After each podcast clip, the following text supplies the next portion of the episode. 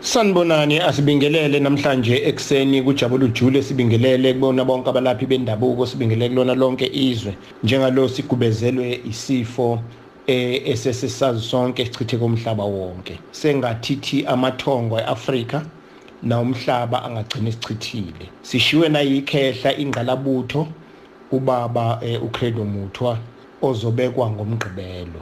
Kodwa ke nakuba kuseney'inkingana ezikhona eh kulokho sibingelele mama wakakhoza sikholwa ukuthi uyaphila nawe. Ngokuthi ke sithe cha abadala bathelo luhlelo asilwenze sikhona la emlambo omunye singaphumi. Ngizothanda inkulumo namhlanje kwingono yomsamo ukuthi ke ngibhekise phakathi komphahlo nezimfundiso zika Jesu ngizokushisa ukuthi lokhu kunencwadi okuthiwa ngiqale ngiyibhale ethi umsamo nezimfihlo zezimfundiso zika Jesu uma ngibuza ukuthi kungani ngibhala lencwadi kuthiwa okuningi asikulandeli okuningi siphambene nakho.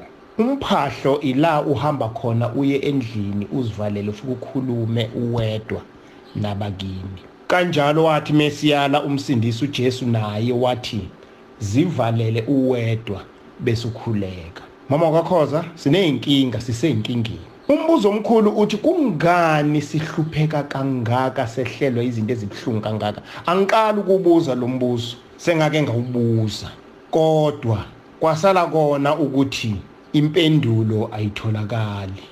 Ngizoke ngicaphune nje eBhayibheleni lapha ngokaMateyu 5 verse 21 kuthiwa yilowo nalowo othukuthelela umfowabo uyakuba necala lokwahlulelwa noshoyo kumfowabo ukuthi silima uyokuba necala emphakathini. Noshoyo ukuthi siwula uyokuba necala lokulahlwa esihogweni somlilo. Idlule inkulumo mama kwamakhoza ithi ngakho ke ngicela ukuyiphinda lento ngigcizelele nxa uletha umnikelo wakho ealtare ukhumbula lapho ukuthi umfowenu unamagqubu naye. Shiya lapho umnikelo wakho. Phambi kwealtare uhambe kuqala ubuyisane nomfowenu andukuba uze unikele umnikelo wakho. Nanku umbuzo bangaki abantu abaphuma bathi ngisayobheka umsamo ngisayolungisa umsamo ngizoke ngenza umsebenzi ngizobe ngihlabile ngenza umsebenzi kodwa awubhekani nomfowenu kodwa anithintani nomfowenu ninomfowenu aningenelani kodwa okukhulu uthi wena uzobe wenza umsebenzi. Iqiniso eliphelele lelo esingeke esaliphika. Bese phinda futhi ngiye kuyena uMateyu 6 verse 5 la kuthiwa khona khumbula mlaleli ngizama ukukhathanisa umthandazo ngizama ukukhathanisa izimfundiso zikamsindisi nokuphahla kwesintu ukuthi naye weyimuntu njengabo bonke abantu. Uthi kepha wena nxa ukhuleka ngena ekamelweni lakho uthi usuvale umnyango wakho ukhulekele kuyihlo osekusithekeni noyihlo obona ekusithekeni uza kukuvuza. Angiliphinde levesi kepha wena nxa ukhuleka ngena ekamelweni lakho uthi usuvale umnyango wakho ukhuleke kuyihlo osekusithekeni noyihlo obona ekusike esekusithekeni uza kukuvuza lokhu kuchaza ukuthi ukukhuleka nokuthandaza akuyona into okufanele uhambe ubukisa ngayo kodwa into yakho. Nokuphahla kunjalo. Ungena wedwa uzazi wena wedwa ukhulume nabakini wedwa uzazi wena wedwa izono zakho uwedwa. Lithe lami umuthi nempande siyakusebenzisa. Umthandazo siyawuthandaza yebo kodwa kusisizi ngani? Uyazi kungani ungasisizi nansi impendulo. Asihlale kuMateyu futhi. uMateyu 5 verse 43 uthi nizwile kwathiwa wothanda umakhelwane wakho uzondisitha sakho. Kepha mina ngithi kini thandani izitha zenu nibabusise abaqalekisayo nibaphathe kahle abanizondayo nibakhulekele abanizingelayo. Zinkulu lezi inkulumo mama wakhoza ngoba njengalokhu ekukhona ilockdown nje asazi ukuthi izibhebhethe kangaka nje kwenze njani. Kukhona lento engihluphayo ngifuna siyibheke. Ithema yenzeka ilockdown sokungani pho bese siphucwa ubaba uCredo Muthwa okuyena owayibikezela? Bekungefanele yini abekwe endlini yakhe njengeqhawe lomhlaba ebeliduma umhlaba wonke kuzinkumbi ngeenkumbi zize ekubekweni kwakhe endlini yokugcina na? Kungani kwenzeke lokhu ngesikhathi la kuthiwa akunciphe abantu? Ngikhuluma nawe nje umndeni abanye bamalungu omndeni abo kuthiwa bayehluleka ukuthola imvume yokusuka eGauteng beye kuRumane beyombeka. Kuthini kithina lokho? Kunezinto eziye zenzeke bese ngithi inkosi ngiyabonga ukuthi zenzekile ngoba kuzona kunokuthi ngibuke zona kodwa ngifunda ukuthi zibangelwe yini. Asothi masiphila sikhohlwe isenzeko sikhohlwe okwenzekile. Kodwa sibheke ukuthi kuze kwenzeke nje kubangwe yini mlaleli ufana nomuntu oyohlola ongena esigodlweni athi ngicela ungibhekele umsamo ngicela ungihlolele ngicela ubheke ngempilo yami. Ujatshuliso ukuthi ngikutshele izinkinga zakho into oyaziyo kodwa ngangakutshela zidalwa yini. Indaba isekutheni lezo nkinga zakho yini ezidalile nezibangelayo? Siqhubeke ngoba inkinga enkulu ngibabuzile befundisa beningi njengoba kukhona lesi sifo ukuthi kwenze njani emhlabeni sonephi konakalephi? Emaphephandabeni kuyabhalwa ukuthiwa abelaphi bendabuko abazange bathintwa bashiwe ngaphandle. Mhlawumbe kunesizathu ukuthi bashiyelweni ngaphandle ngoba imfihlo iseku ikubona abelaphi bendabuko. Iqiniso elingasingalazi siqhamukephi siyozwa ngaloko esitshelwa kona sikholwe kona kuyobe kuphelele kodwa futhi iqiniso kuyilona hleze singalitholi ngempela ukuthi ngempela yini okuyiyona ekwayabangela ukuthi size egcineni sibe khona nje kwakwenze njani? Uyazi abafundi bakaJesu bathi baba Nkosi sicela usifundise ukuthandaza. Asiyothini uma sithandaza? Usuke wawulalela umkhuleko othi baba wethu osezulwini. Uma usho noma usuke usho uhuma. Noma usuke usho igama negama negama ulilandela. Mhlambe mlaleli awunginiki ithuba. Mama kwakhoza ke ningilalele ake ngucaphune ngoba iwona mkhuleko kuphela uJesu asishiya nawo owathi umphahlo wayethi mayekhuleka nje kokunye wayekhuleka ngamahubo. Uthi anothi baba wethu osezulwini malingcweliswe igama lakho. Mawufike umbuso wakho mayenziwe intando yakho emhlabeni njengasezulwini. Ngilalele. Usiphe namuhla isinkwa sethu semihla ngemihla. Angiphinde. Usiphe namuhla isinkwa sethu semihla ngemihla. Umbuzo uthi siphi lesinkwa ngiqhubeke. Usithethelele amacala ethu. Njengalokhu nathi sibathethelela abanamacala kithi. Ubuza umbuzo umlaleli uyabathethelela yini abanamacala kuwena?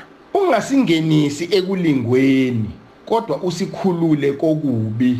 Ngokuba umbuso ungowakho namandla nenkazimulo kuze kube phakade. Kuningi esingakubuza lamlaleli kuningi esingakufuna la sikubheke.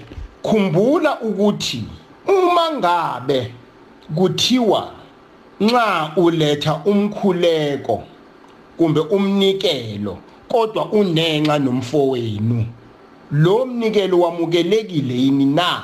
Uzibuza ukuthi yilo nalo othukuthelela umfowabo. Uyokuba necala lokwahlulelwa noshoyo kumfowabo ukuthi uyisilima njengalo ngikuphindile lokho. Namhlanje sisemanzini namhlanje sihleli siyaphuma siyangena siyezinyangeni siyazama ukulungisa. Kodwa inkinga enkulu ukuthi siyabheka yini thina? Umbuzo omkhulu ongihlupha kakhulu mama kwakhoza yilo othi uma mina ngiyingcwele ngithi ngingcwele. Ngikusho ngakuphi lokho? Ngikusho ngasiphi isizathu na? Uma uhamba uya lapha yakuluka 10 verse 21 zibuze ngalenkulumo kuthiwa ngiyakubonga baba inkosi yezulu nomhlaba ngokuba ukufihlile lokho kwabahlakaniphileyo nabanokuqonda wakwambulela izingane. Ave yini lesi sifo esisiphethe icorona siyohlulo soscience ave yini lesi sifo siyohlula wonke umuntu othi ngicubungile kodwa kuyoqhamuka ingane ibe yinye eyothi yona? Kumbe ongenamqondo athi mina nali ikhambi ngilitholile. Uyophebezwa ngazo zonke izindlela ngoba kuyobe kunombuzo ukuthi wazini ngalento ayishoyo. Inkinga enkulu nansi engeke ngisho kubantu abaningi ukuthi inkinga yethu ukuthi siyazi. Kanti ukube sihlala sazi ukuthi asazi ngabe konke kulungile emhlabeni. Enqonda ukusho ke nakho ngingayi kude. Lithi elamini konke okwenzeka empilweni yakho akungabi semqoka kodwa okusemqoka akube ukuthi kubangelwa yini. Angiphinde mntana omuntu konke okwenzeka empilweni yakho akungabi semqoka kodwa kusemqoka kubangelwa yini. Asingathathi iBhayibheli kumbe sithathe okushiwo iBhayibheli sikwenze ngendlela ehlanelekile. Ngikhuluma nawe nje. Ugcwele inzondo kodwa kuyashiwo kuthiwa ungalingi ye-altari yoshiya umnikelo usanenxa nomfowenu. Nakho kusigulisayo umbuzo uthi asiguliswa yini? Yilokhu esithi kuyasigulisa kodwa sibe singaguliswa yikona kodwa sibe siguliswa. Ukungafezi izimfundiso kumbe ungaqondi izimfihlo zomphahlo owashiwo uJesu na? Bazothi abanye umkhize wahlanganisa uJesu nomsamo okwenze njani? Ukhulele kuma SNEs kuma SMEs ukhule njengabo bonke abantu benoyise nonina. Umsamo ubaba wakho noma wakho umsamo wena. Naye wayenoyise nonina. Naye ewuyena naye ehlonipha naye enza izinto ezazilungile. Ngakho izimfundiso zakhe zifana ncamashi nokuthi zisiphilise. Yizona futhi eziyosiphilisa kuze kube ngunaphakade kuthiwa la uma ngabe umakhelwane wakho efika ebusuku ethi anginakho ukuthi nokuthi nokuthi nokuthi uyomvulela ina umnikeze. Ngeke umvulele ngoba sekonakala sesiyesaba futhi sewuyesaba.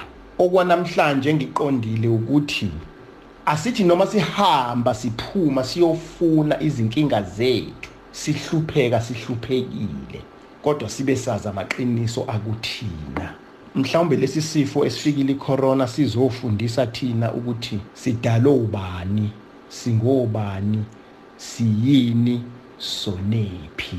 Kukuphi la kufanele silungise khona? Kufanele sibheke amafindo okuyiwona asibophile. Ngingakavalelekisi mama wakhoza emlambo munye sithi asime. Siyaqala ngomhla ka17 emva kwaloko kusho umongameli April ukusebenza. Yilo naloyo bese bhukhile uyokwazi ukuthi afone ukuthi mina ke sengingene kuluphi usuku? Sengingene kuluphi usuku sengingene kuluphi usuku. Kuqhutshekwe kuhleleke kuye phambili. Izinombolo zethu zilula. 087 110055 031 003 2953 010 007 5294 stroke 5 ukuthola ukuthi bengingomhla kabani sengingomhla kabani ukuze kuqhutshekwe ke phambili. Baba thonge elikhulu. Baba credo muthwa sithwalwa ndesikhulu. Sengathi abakini makhehla nezalukwazi amadlozi namathongo bangakwamukela ngezandla zombili. Ubuye baba uzoba yithongo kuthina. Ubuye baba uzosihlahlamelisa ngempande. Ubuye baba uzosicacisela ngoba wena uyobe usufana nalokho kwashiwa ubulima ngiyeke. uJC Dlamini wathi uyadela wena usukwanjabulo njalo. Nisale kahle.